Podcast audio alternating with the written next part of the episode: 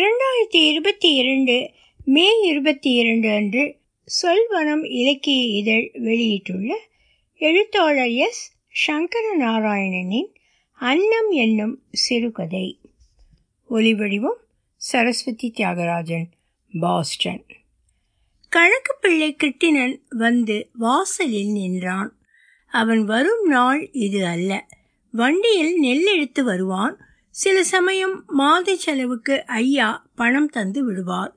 இந்த மாத பணம் வந்துவிட்டது. அவனை பார்த்ததும் சரவணன் உள்ளே ஓடி அம்மாவிடம் போனான். அம்மா அப்போதுதான் ஏதோ மாத்திரை போட்டுக்கொண்டு கண்மூடி அமர்ந்திருந்தாள். அவன் வரும் சத்தம் கேட்டு கண்ணை திறக்காமல் பொன்னம்மாள் என்னடா என்றாள். கிட்டு மாமா வந்திருக்காரு என்றான் சரவணன் பரபரப்புடன். என்ன இந்நேரத்தில் என்று யோசனையாய் இருந்தது. விஷயம் முக்கியமானதாயில்லாவிட்டால் சின்னவனிடமே தகவல் சொல்லிவிட்டிருப்பான் கணக்கு. மெல்ல எழுந்து கொண்டாள். தலை கிர்ரென்றது. எதையாவது பிடித்து கொண்டு நடக்க முடிந்தால் நல்லது. அசதி ஆளை சரித்து கீழே தள்ளியது. தலைமுடி அவிழ்ந்து தொங்க கொண்டையாய் முடிந்தபடி தள்ளாடி வாசலுக்குள் வந்தாள். என்ன கிட்டு, ஒரு கெட்ட செய்திமா? அவள் தலையாட்டினாள். ஐயா தவறிட்டாரு என்றான் அவன். பெரிய அதிர்ச்சியாகவெல்லாம் இல்லை. ஓ என்றாள். அழுகை இல்லை. 10-12 வருடம் முன்னால் விட்டுவிட்டு போன கணவனை இப்போது துக்கித்து அழ என்ன இருக்கிறது? அவர் விட்டுவிட்டு போன அன்றே அழுகை வரவில்லை அவளுக்கு. அவளே தன் கணவனை இட்டு எரிச்சலாகி இருந்தாள். கணவன் என்று இல்லை, வாழவே பேரழுப்பு வந்திருந்தது அவளுக்கு. யாரையுமே எதையுமே பிடிக்கவில்லை. வலிகளூடே ஒரு வாழ்க்கை பயணம். ஓயாத வியாதி தொந்தரவு இருந்தது அவளுக்கு. படுக்கை அருகே ஸ்டூலில் விதவிதமான மருந்துகள், மாத்திரைகள், வாயு உபத்திரவம், சளி, இருமல், காய்ச்சல், சரியாக வெளிக்கு போக, தூசி, அலர்ஜியின் தொடர் தும்மல், எல்லாவற்றுக்கும் ரோக நிவாரணிகள் ஸ்டூலில் இருந்தன. வெள்ளை மாத்திரை, சிரப், சதையை சூடேற்றும் தைலம். அவள்கிட்டே போனாலே ஒரு மருந்து நெடி அடித்தது சரவணனுக்கு. சரவணன் 10ஆம் வகுப்பு படிக்கிறான். அப்பா அவனை மேல்நிலைப் பள்ளியில் சேர்க்கும்போது வந்து போனார். பிறகு மிக சொற்பமாக அவரை சந்தித்திருக்கிறான். அப்பா சார்ந்த விஷயங்களை கிருட்டிணன் தான் பொறுப்பேற்று செய்கிறான். அப்பா பக்கத்து மதகுப்பட்டியிலேயே ஒரு ஜாகை பார்த்து கொண்டு விட்டார். அங்கே கொஞ்சம் விதைப்பாடு இருந்தது. அடிக்கடி அங்கே போய் வர வேண்டி இருந்தது. அப்படியே எப்படியோ தமயந்தியுடன் பழகி கொண்டிருக்கலாம். அவர் கூட தாலி கட்டாமல் தமயந்தி வாழ்கிறாள். சமையல்காரியாக சிறு வேலைகள் செய்து வந்தவள் போல அவர்களுக்கு ஒரு பெண் குழந்தை இருந்தது. தனியே பிரிந்து போனாலும் அப்பா நெல் அனுப்புவதையோ மாத செலவுகளுக்கு பணம் தந்து அனுப்புவதையோ நிறுத்தவில்லை. முதல் தடவை கிருட்டிணன் நெல் எடுத்து வந்தபோது பொன்னம்மாள் குதித்தாள். ஏன் அவர் இங்கே வரமாட்டாராமா என்றெல்லாம் ஆர்ப்பாட்டம் பண்ணி பார்த்தாள். கிருட்டிணன் இடுப்பு முடியிலிருந்து பணம் எடுத்தான். ஒரு 1000 ரூபாய் தாள். அதை பார்த்ததும் பேசாமல் வாங்கி கொண்டாள்.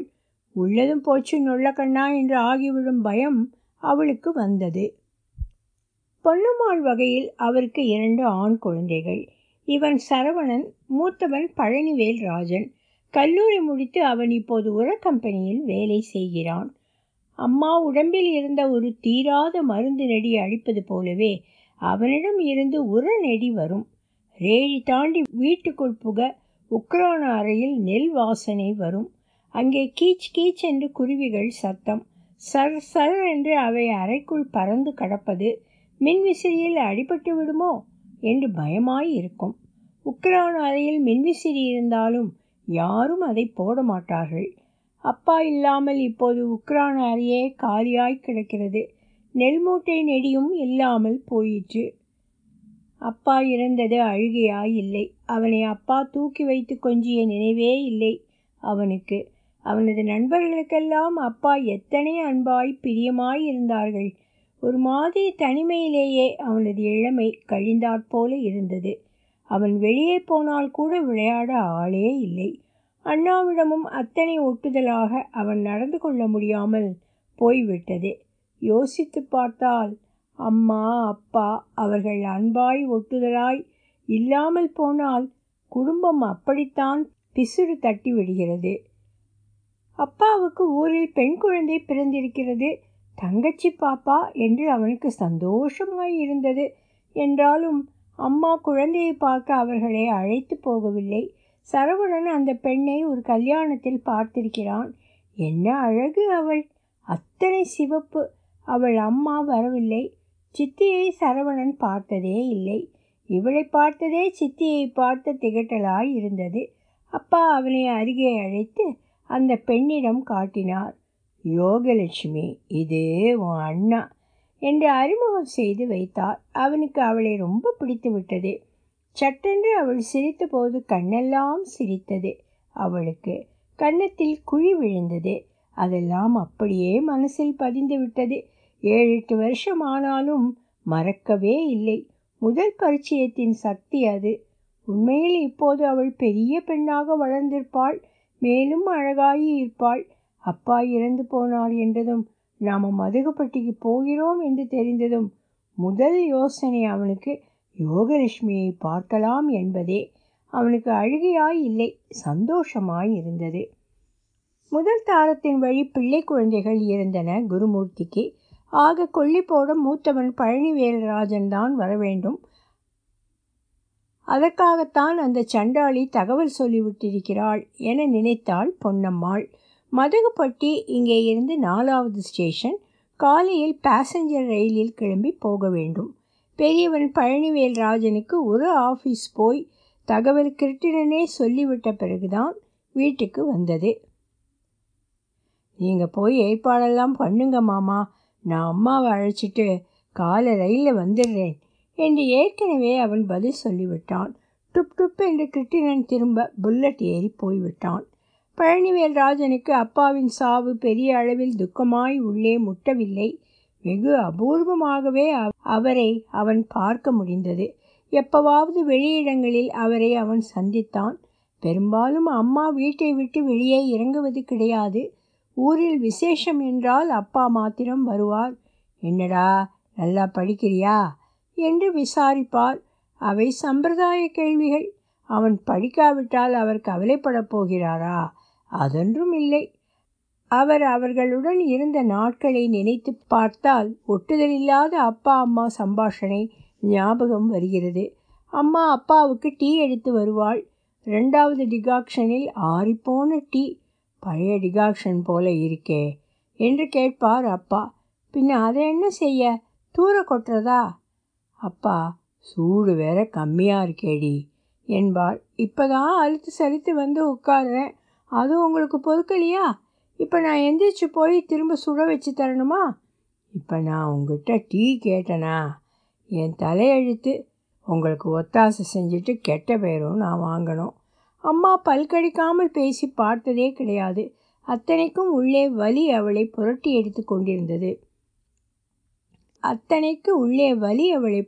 எடுத்து கொண்டிருந்தது. என நினைத்து கொண்டான் பழனிவேல்ராஜன்.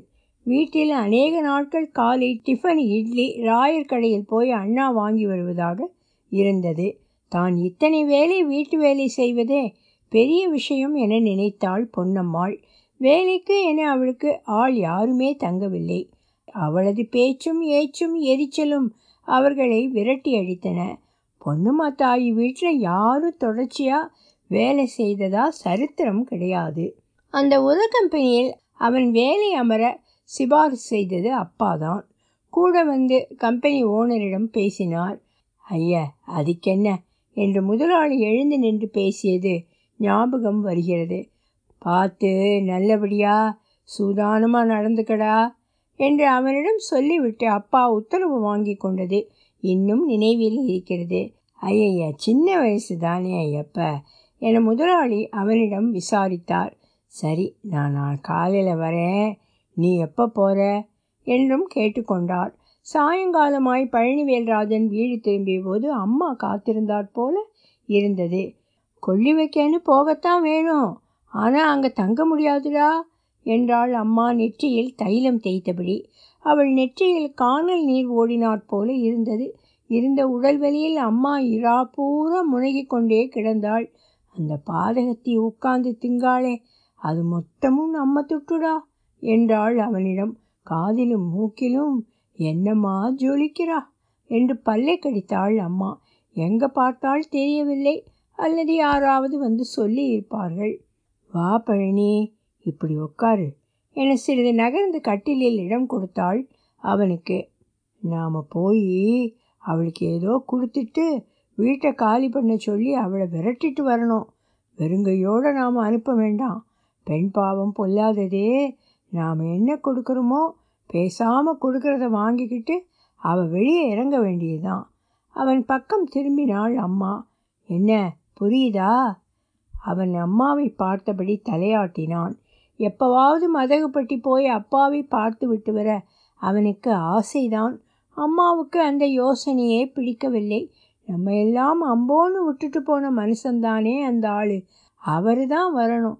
நாம் அந்த வீட்டுப்படியை மானங்கெட்டு போய் மிதிக்கப்படாது என்றாள் அம்மா. இந்த ஊரில் ஏதும் விசேஷம் என்றால் சில சமயம் அந்த சிறுமி யோகலட்சுமியையும் கூட காட்டி கொண்டு டுப் டுப் என்று புல்லட்டில் வருவாள். எப்பவும் அவளுக்கு பட்டுப்பாவாடைதான். பெண்ணையிட்டு குருமூர்த்திக்கு பெருமை இருந்தது. யாருடன் பேசி கொண்டிருந்தாலும் அவர் பார்வை பெண் எங்கே விளையாடி கொண்டிருக்கிறாள் என்று பார்த்தபடியே தான் இருந்தது.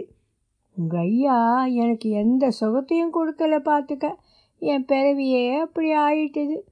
உடம்பு போட்டு வாட்டி வதக்கிது. போதா குறைக்கு இந்த மனுஷனும் நம்ம அப்படியே உதறிட்டு போயிட்டாரு என்பாள். அழமாட்டாள். சதா குறைப்பட்டு கொண்டே இருக்க விதிக்கப்பட்டவள் அவள் என்று தோன்றியது. எனக்கு விதித்ததும் சரியில்லை, அமைஞ்சதும் சரியில்லை என்பாள் அம்மா.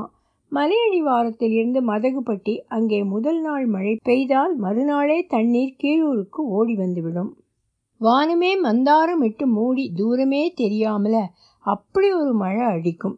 தெருவே புழுதி பொங்கி மரங்களின் குச்சிகளை பிடுங்கி உதிர்த்தபடி ஒரு பெரும் குளிர்காற்று ஊரில் அடித்தால் மேலே பக்கம் மழை பெய்கிறது என்று புரிந்து கொள்ளலாம். ஆஹா ஆஹா என்று மழைக்கு முதுகு காட்டி குளிக்கும் மரங்கள் பார்க்க கொள்ளை அழகு. கீழூரிலும் பூஸ்துதி இருந்தது. அப்பா குத்தகைக்கு விட்டிருந்தார். அப்பாவோடு வயலுக்கு போன சிறுவயது ஞாபகங்கள் இப்போது பழனிவேல்ராஜனுக்கு இருந்தன. தரைமட்ட கிணற்றில் தலைமுண்டாசை கழட்டி எறிந்துவிட்டு குபீர் என்று பாய்வார். அவனுக்கு நீச்சல் தெரியாது. சிறு புன்னகையுடன் குஞ்சாமணி தெரிய அம்மனமாய் மேலே நிற்பான். திடீரென்று அவனை அலாக்காக தூக்கி கிணற்றில் எறிந்தார் அப்பா. பகீரென்றது ஆ ஊவென்று முங்கி முங்கி மேலே வந்தான். கண்ணுக்குள்ளெல்லாம் தண்ணீர் புகுந்து விட்ட மாதிரி இருந்தது. மூக்கு வழியே நீர் ஏறி சளியோடு திகைப்பு காட்டியது. என்ன நடந்தது? அப்பாவின் கைகள் அவனை அணைத்து தூக்கின. அவனை அப்படியே கரைக்கு தள்ளி வந்தார். பயப்படக்கூடாதுடா, ஒரு தரம் விழுந்தினா தான் பயம் போகும் என்றார். பிறகு அவன் நீச்சல் கட்டு தேர்ந்து விட்டான். 4 நாள் அப்பா கையில் தவழ்ந்த மாதிரி பிறகு மல்லாக்க நீச்சல், பிறகு முங்கு நீச்சல் வரை பழகிவிட்டது. அம்மா இருமிக்கொண்டே என்னவோ பேசி கொண்டிருந்தாள். போக கொள்ளி வைக்க உடனே கிளம்பிவிட முடிந்தால் நல்லது. ஆனால் அந்த பாதகத்திடம் ஒரு சண்டை இருக்கிறது. எப்படி அவள் கொஞ்சம் கூட கூச்சம் நாச்சம் இல்லாமல் இப்படி அடுத்தவள் புருஷனை கைக்குள் போட்டுக்கொண்டு தாலி கூட கட்டாமல் ஒரு பெண் குழந்தையை பெற்றுக்கொண்டு ஊரில் 4 பேர் கேட்க மாட்டாங்களா? பெரியவனிடம் கட் அண்ட் ரைட்டாக சொன்னாள். அவள் அழறா, பெண் குழந்தையை வச்சிருக்கா, பாவமாயிருக்கு, அது இதுன்னு இறக்கப்பட்டுறாதே ராஜு, அவள் விஷக்கண்ணியாக்கும், நம்ம குடும்பத்துக்கே அவள் பிசாசு மாதிரி, அவர் இருந்த வரை இவள் ஆடுற மட்டும் ஆடினா. இப்போ அம்மா மேலும் மேலும் புலம்பிக் கொண்டிருந்தாள். காலையில் மதகுப்பட்டி போய் இறங்கிய போது கிருட்டிணன் ஸ்டேஷனுக்கே வந்திருந்தான். அந்த வண்டியில் இறங்கிய நிறைய பேருக்கு அவர்களே அடையாளம் தெரிந்தது. குருமூர்த்தி சாவுக்கு என வந்தவர்களும் அந்த கூட்டத்தில் இருந்தார்கள். ஸ்டேஷனில் இறங்கியதில் இருந்து தெருவெங்கும் 10-20 வீட்டுக்கு ஒரு கண்ணீர் அஞ்சலி நோட்டீஸ் ஒட்டப்பட்டிருந்தது. டவுனுக்கு போய் ராவோடு ராவாக அடித்து வந்திருக்கிறார்கள். அந்த காலத்தில் அது பெரிய விஷயம். கணக்கு பிள்ளைக்கு கணக்கு எழுத சௌகரியம். மனசுக்கு வயது 50 சொச்சம் தாண்டவில்லை. அதற்குள் இப்படி ஆகி போயிற்று. சிலருக்கு குருமூர்த்தியின் முதல் சம்சாரம் பொன்னம்மாளையே அடையாளம் தெரிந்தது. மாட்டு வண்டியிலிருந்து பொன்னம்மாள் இறங்கிய போது திருத்துறை ஆச்சி வந்து அழுதபடி அவளை கட்டி கொண்டாள். நிறைய பேருக்கு தந்தி அடித்திருந்தது. மரத்தடி வாசலில் 3-4 நீண்ட பெஞ்சுகள் போட்டிருந்தது. நல்ல கூட்டம். நெல்லடிக்களம் போல நீண்ட வெளி. ஒரு பக்கமாக ராட்டின கிணறு, இழுப்பு பெருத்த புளிய மரம் ஒன்று நின்றது. அதன் அடியிலேயே பெஞ்சுகள் போடப்பட்டிருந்தன. உள்ளே தனி கட்டிலில் குருமூர்த்தி கிடத்தப்பட்டிருந்தார். அழுகை வராவிட்டாலும் மனைவி என்ற சம்பிரதாயப்படி பொன்னம்மாள் அழுதாள். பாதி அழுகையில் அவளுக்கு இருமல் வந்தது. ரொம்ப அழுதாலும் அவளுக்கு என்ன செய்யும் என்றே தெரியாது. யாரோ நாற்காலி ஒன்று உள்ளே இருந்து எடுத்து வந்து குருமூர்த்தி அருகே அவளை உட்கார்த்தினார்கள். என்றாலும் 2 நிமிடத்துக்கு மேல் அவளால் உட்கார முடியவில்லை. உடல் துவண்டது. நீங்கள் உள்ளே வந்து கட்டிலில் ரெஸ்ட் எடுத்துக்கங்கக்கா என்று இனிமையான குரல் கேட்டது. பொன்னம்மாள் தலையை தூக்கி பார்த்தாள். இவள்தான் தமயந்தியா? பளிச்சென்று இருந்தாள். சின்ன வயசு போலத்தான் இருந்தது. கழுத்தில் ஒரு பிடி நகை. ஜாதகத்தில் புதன் நல்லா இருந்தால் வயசு தெரியாமல் முகம் இளமையாய் இருக்கும். புதன் காதலுக்கும் காரகாதிபதியாக்கும் என திடீரென்று நினைத்து கொண்டாள். மேலே நினைக்க முடியவில்லை. தலை கிறுக்கிறுத்தது. யாரோ தாங்கியபடி அவளை உள்ளே அழைத்து போனார்கள். ஒரு ஜக்கில் டீயும் 1 அடுக்கு டம்ளர்களுமாக பையன் ஒருவன் சுற்றி சுற்றி வந்தான். வேண்டப்பட்டவர்கள் கூப்பிட்டு வாங்கி குடித்தார்கள். கிருட்டிணன் எல்லா ஏற்பாடும் நன்றாக செய்து கொண்டிருந்தான். குருமூர்த்தியின் பெண் யோகலட்சுமி எங்கே என்று சரவணன் கண்கள் தேடின. அவள் வீட்டுக்குள் யார் மடியிலாவது இருப்பாளாயிருக்கும். அம்மா போய் படுத்து விட்டதில் அவனுக்கு ஆசுவாசமாய் இருந்தது. அவனுக்கு அங்கே என்ன வேலை இருக்கிறது? யாராவது அவனுடன் விளையாட வந்தால் விளையாடலாம் போல இருந்தது. வீட்டின் எதிரே எவ்வளவு விஸ்தாரமான இடம்! உள்ளே போய் அவன் கிடத்தப்பட்டிருக்கிற அப்பாவை ஒரு தரம் கிட்ட நின்று பார்த்தான். இறந்த உடலை பார்ப்பதுவே பயமாயிருந்தது. செத்தவர்கள் பேயாக அலைவார்களாம். ராத்திரி அண்ணனுடன் தான் படுத்துக்கொள்ள வேண்டும் என நினைத்தபடி அவன் உள் அறைகளில் யோகலட்சுமியை தேடி போனான். யார் மடியிலோ உட்கார்ந்திருந்தவள் அவனை பார்த்து புன்னகை செய்து கையாட்டி அருகே கூப்பிட்டாள். ஆ, அவளுக்கு என்னை நினைவு இருக்கிறது என நினைக்கவே சரவணனுக்கு பரவசமாயிருந்தது. வா சரவணா என்று அவனை கிட்டே வர சொல்லி கட்டி கொண்டாள் தமயந்தி. நல்லா படிக்கிறியா என்று கேட்டு அவன் நெற்றியில் முத்தம் கொடுத்தாள். சின்ன பையனாகவும் இல்லை, பெரிய பையனாகவும் இல்லை என்கிற வயசுக்காரன் அவன். சித்தி அவனை கட்டி கொண்டது அவனுக்கு வெட்கமாக இருந்தது, என்றாலும் பிடித்திருந்தது. சித்தி என்ன அழகு! முக அழகு என்று இல்லை, மன அமைதி, சந்தோஷம், அதுதான் அழகு போல இருந்தது.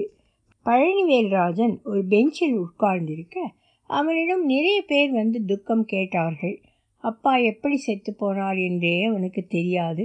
என்ன பேச என்றே தெரியவும் இல்லை அவனுக்கு.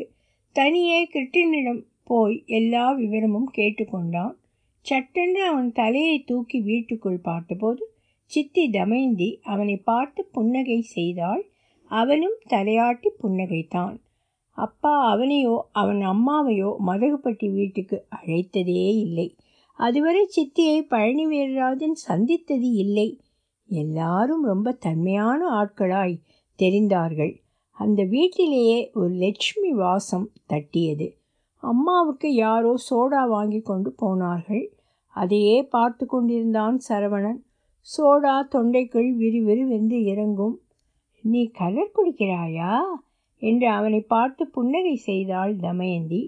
சரி என்று சரவணன் தலையாட்டினான். அவனுக்கு ஒரு காளிமார்க் கிரேப் வந்தது. அதுதான் அவனுக்கு பிடிக்கும். சினிமா தியேட்டரில் இடைவேளையில் அண்ணனிடம் கேட்டு வாங்கி ஆளுக்கு 10 கொடுத்திருக்கிறான். கோழி குண்டை கட்டை விரலால் உள்ளே தள்ளி புஷ் என்று நுரை வர அவனிடம் நீட்டினாள் தமயந்தி. நுரைத்த கடலையே குடிக்கிற மாதிரி இருந்தது அவனுக்கு. ஒரு மாதிரி ஆஸ்மா தொந்தரவு போல மூச்சிறைத்தது பொன்னம்மாளுக்கு. ரயிலில் வந்தது. கரித்தூசி ஒத்துக்கொள்ளவில்லையோ என்னமோ. இத்தனை தூரம் ரயிலில் வர முடிந்ததே ஆச்சரியம்தான். வேறு வழி இல்லை. இப்போது திரும்ப ஊர் பத்திரமாய் போய் சேர வேண்டும். பையன்கள் பற்றி நினைப்பு வந்தாலும் அப்படியே கண்மூடி கிடந்தாள். நல்ல பெரிய வீடு. மாடியில் குதிரை இருக்கிறது. கூடவே மரப்பலகை போட்டு சிறு அறை போல இருந்தது. பின்னறையோடு தளம் போட்டு இணைத்திருந்தது. அங்கே ஓரமாய் துளை போட்டு ஜலதாரை. யாரும் ராத்திரி தங்க இடம் போல வசதி இருந்தது. ஆனால் மேல் ஓடுதான் ரொம்ப தாழ தலையிடிக்கிறார் போல இருந்தது. நல்ல வசதியாய்த்தான் அவளை வைத்து கொண்டிருக்கிறார் என்று தெரிந்தது. எப்படி மயக்கினாளோ இந்த என ஒரு வசவு வந்த தொண்டையெல்லாம் கசந்து வழிந்தது. அங்கே அப்படி படுத்திருக்க பிடிக்கவும் இல்லை. வெளிச்சத்தங்கள் கேட்டன. ஓதுவார் வந்துவிட்டார் போல் இருக்கிறது. வாசலில் சப்பரம் பார்க்கவே பிரமிப்பாயிருந்தது. உள்ளே நுழைகையில் சப்பரம் கட்டும் வேலைகளை பார்த்தாள். தாழம்பூவும் கனகாம்பரம் மல்லிகை சம்பங்கி என்று ஏக அமர்க்களம். எல்லாம் கிருட்டிணனின் வேலை. அந்த காலத்தில் நம்ம வீட்டில்தான் வந்து வாசலில் பவ்யமாய் நிற்பான். அவனுக்கு வந்த வாழ்க்கை. தேவாரமும் இதர முறைமை பாடல்களும் பாடியபடியே குருமூர்த்தியை குளிப்பாட்டினார்கள். அவளால் எழுந்து கொள்ளவே முடியவில்லை. கடைசியில் வாய்க்கரிசி போடவும் நமஸ்காரம் பண்ணவும் அவள் வந்தால் போதும் என்று விட்டார்கள். ஈர வேட்டி கட்டி கொண்டு பழனிவேல்ராஜன் காரியங்கள் செய்தான். சுடுகாட்டில் அவனுக்கு மொட்டை போட ஆளுக்கு சொல்லி இருந்தது. கூடவே பழனிவேல்ராஜனுக்கு பக்கத்திலேயே கிருட்டிணன் நின்றான். சரவணனுக்கு அழுகை வரவில்லை. ஆனால் அப்பா அம்மா என்று யோகலட்சுமி அழுதாள். அவளை கிட்டே அழைத்து அணைத்து கொண்டாள் தமயந்தி. யோகலட்சுமியை பார்த்து சரவணனுக்கு அழுகை வந்தது. அவனும் தமயந்தி கிட்டே போய் நின்றபோது அவனையும் இழுத்து அணைத்து கொண்டாள் தமயந்தி. பெரும் சப்பரம். அப்பாவை ஒரு நாற்காலியில் உட்கார்த்தி வைத்தார்கள். இருந்த தலை கிறுகிறுப்பில் உள்ளாவேசமாய் இருந்தாள் பொன்னம்மாள். வேகமாய் போய் அவரை செருப்பை கழற்றி அடிக்க வேண்டும் போல இருந்தது. அவளுக்கு வெந்நீர் போட்டு தந்தார்கள். தண்ணீர் நிச்சயம் ஒத்துக்கொள்ளாது. வீட்டிலானால் மாலை வெயில் இறங்க வெந்நீரில் நீலகிரி தைலம் ஊற்றிக்கொண்டு குளிப்பாள் பொன்னம்மாள். கட்டிலில் அவள் உட்கார்ந்திருக்க சுற்றிலும் அவள் மனிதர்கள் இருந்தார்கள். தலையை விரித்து காற்றாட விட்டிருந்தாள் பொன்னம்மாள். பையன்கள் 2 பேருமே காட்டுக்கு போயிருந்தார்கள். மொட்டை போட்டுக்கொண்டு வருவார்கள். இவர் வரணும் இன்னொருவர் வரணும் என தள்ளிக்கொண்டே போய் இரவே வந்துவிட்டது. தமயந்தி தனியே கூட்டி போய் சரவணனுக்கும் யோகலட்சுமிக்கும் இட்லி கொடுத்தாள். அவள் சாப்பிடவில்லை. எல்லாம் கிருட்டிணன் உட்பட யோசனைகள் கேட்டு அவளிடம் வந்து வந்து நின்றார்கள். அதை கவனித்துவிட்டு பல்லை கடித்தபடி முகம் திருப்பி கொண்டாள் பொன்னம்மாள். எப்படி இவள் ஆட்சி நடத்துகிறாள்? நான் இருக்க வேண்டிய இடம் இது. என் இடம் இது. எனக்கு தரப்பட வேண்டிய மரியாதை.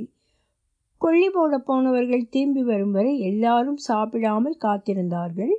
பொன்னம்மாள் அதற்குள் எலுமிச்சை ஜூஸ் குடித்து கொண்டாள். எல்லாம் இதமாய் தேவையிருந்து செய்ய தெரிந்தவளாயிருந்தாள் தமயந்தி. அவள் எங்கேயும் முன்னால் இல்லை என்றாலும் அவள் முன்னிலையில் அவள் தலைமையில் எல்லாம் கச்சிதமாய் நடந்தது. முதல் சாப்பாடு நடக்க மாலை 7 மணி ஆகிவிட்டது. நிறைய இலைகள் போடப்பட்டன. இந்த 5 ஆண்டுகளில் குருமூர்த்தியின் செல்வாக்கு பெருகியிருந்ததை பொன்னம்மாள் தெரிந்து கொண்டாள். யோகலட்சுமி பக்கத்தில் உட்கார்ந்து சரவணன் சாப்பிட்டான். அவன் மொட்டையை பார்த்து யோகலட்சுமி சிரித்தாள். சிரிக்கக்கூடாது என அவளை அடக்கினாள் தமயந்தி. அவளோடு எப்போது பேச ஆரம்பிப்பது என்று பொன்னம்மாளுக்கு யோசனை. இப்போதே இத்தனை நாழி ஆகிவிட்டது. காலை திரும்ப காட்டுக்கு போய் சாம்பலை எடுத்து நதியில் கரைக்க வேண்டும். அநேகமாக எல்லாருமே ராத்திரி கிளம்பி விடுவார்கள்.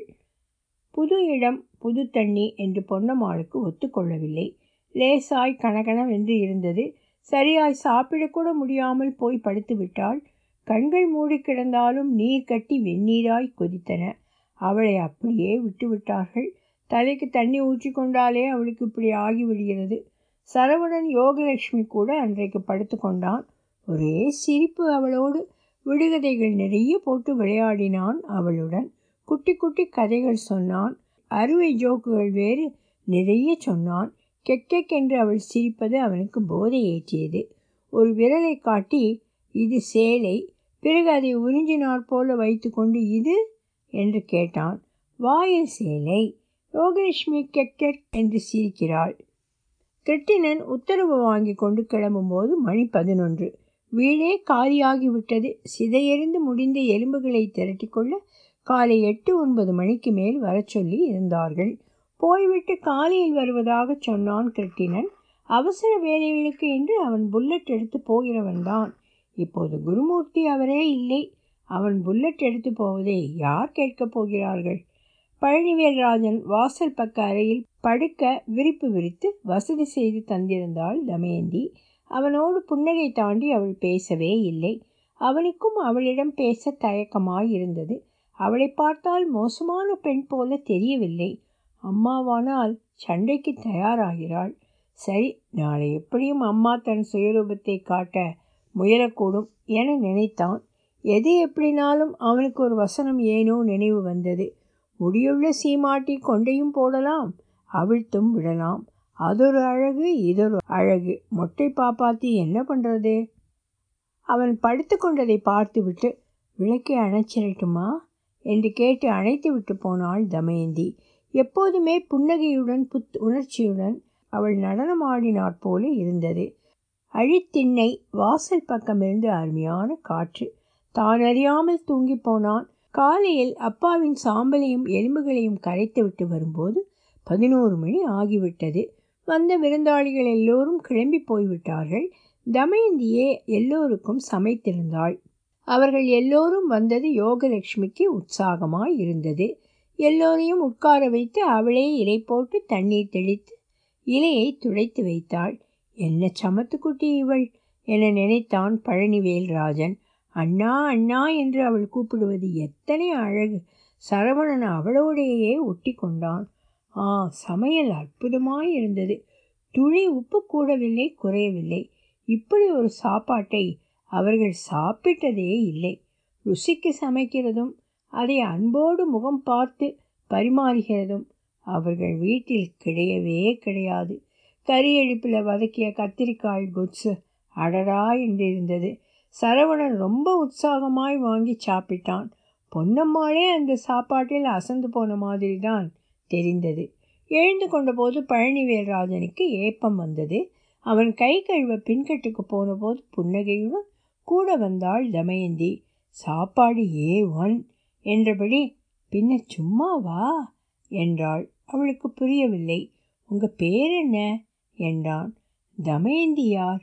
நடனுக்கு மனைவி இல்லையா என்றான். இல்லை என்றாள். அவனுக்கு புரியவில்லை. உங்கள் அப்பா பேர் குருமூர்த்தி என்று புன்னகைத்தாள் அவள். எத்தனை அழகாய் பேசுகிறாள்! நல்ல சாப்பாடு என்பது ஒரு அமைதியான வாழ்க்கைக்கு எத்தனை முக்கியம் என்று தெரிந்தது அவனுக்கு. பிரியமாய் பரிமாறப்படுதல் அது ஒரு பக்கம். அப்பா தமயந்தியின் பிரியத்தில் தன்னை முழுமையாக ஒப்படைத்து கொண்ட மாதிரி அவனுக்கு தோன்றியது. திரும்பவும் கீழூருக்கு வர அவருக்கு எண்ணம் வரவே இல்லை. வந்து அந்த அமைதியான வாழ்க்கையில் கல்லெறிய அவர் பயப்பட்டிருக்கலாம். அண்ணா அண்ணா என்று யோகலட்சுமி அவர்களை சுற்றி சுற்றி வந்தது. அவளுக்கு ஏதாவது வாங்கி தர வேண்டும் போல இருந்தது. 1 மணிக்கு ரயில். அவர்கள் கிளம்ப வேண்டும். அம்மா பிடிவாதமாய் தன்னை உட்கார்த்தி கொண்டு அவனிடம் பேச ஜாடை காட்டினாள். சரவணன் யோகலட்சுமியை கூட்டிக் கொண்டு வெளியே விளையாட ஓடிவிட்டான்.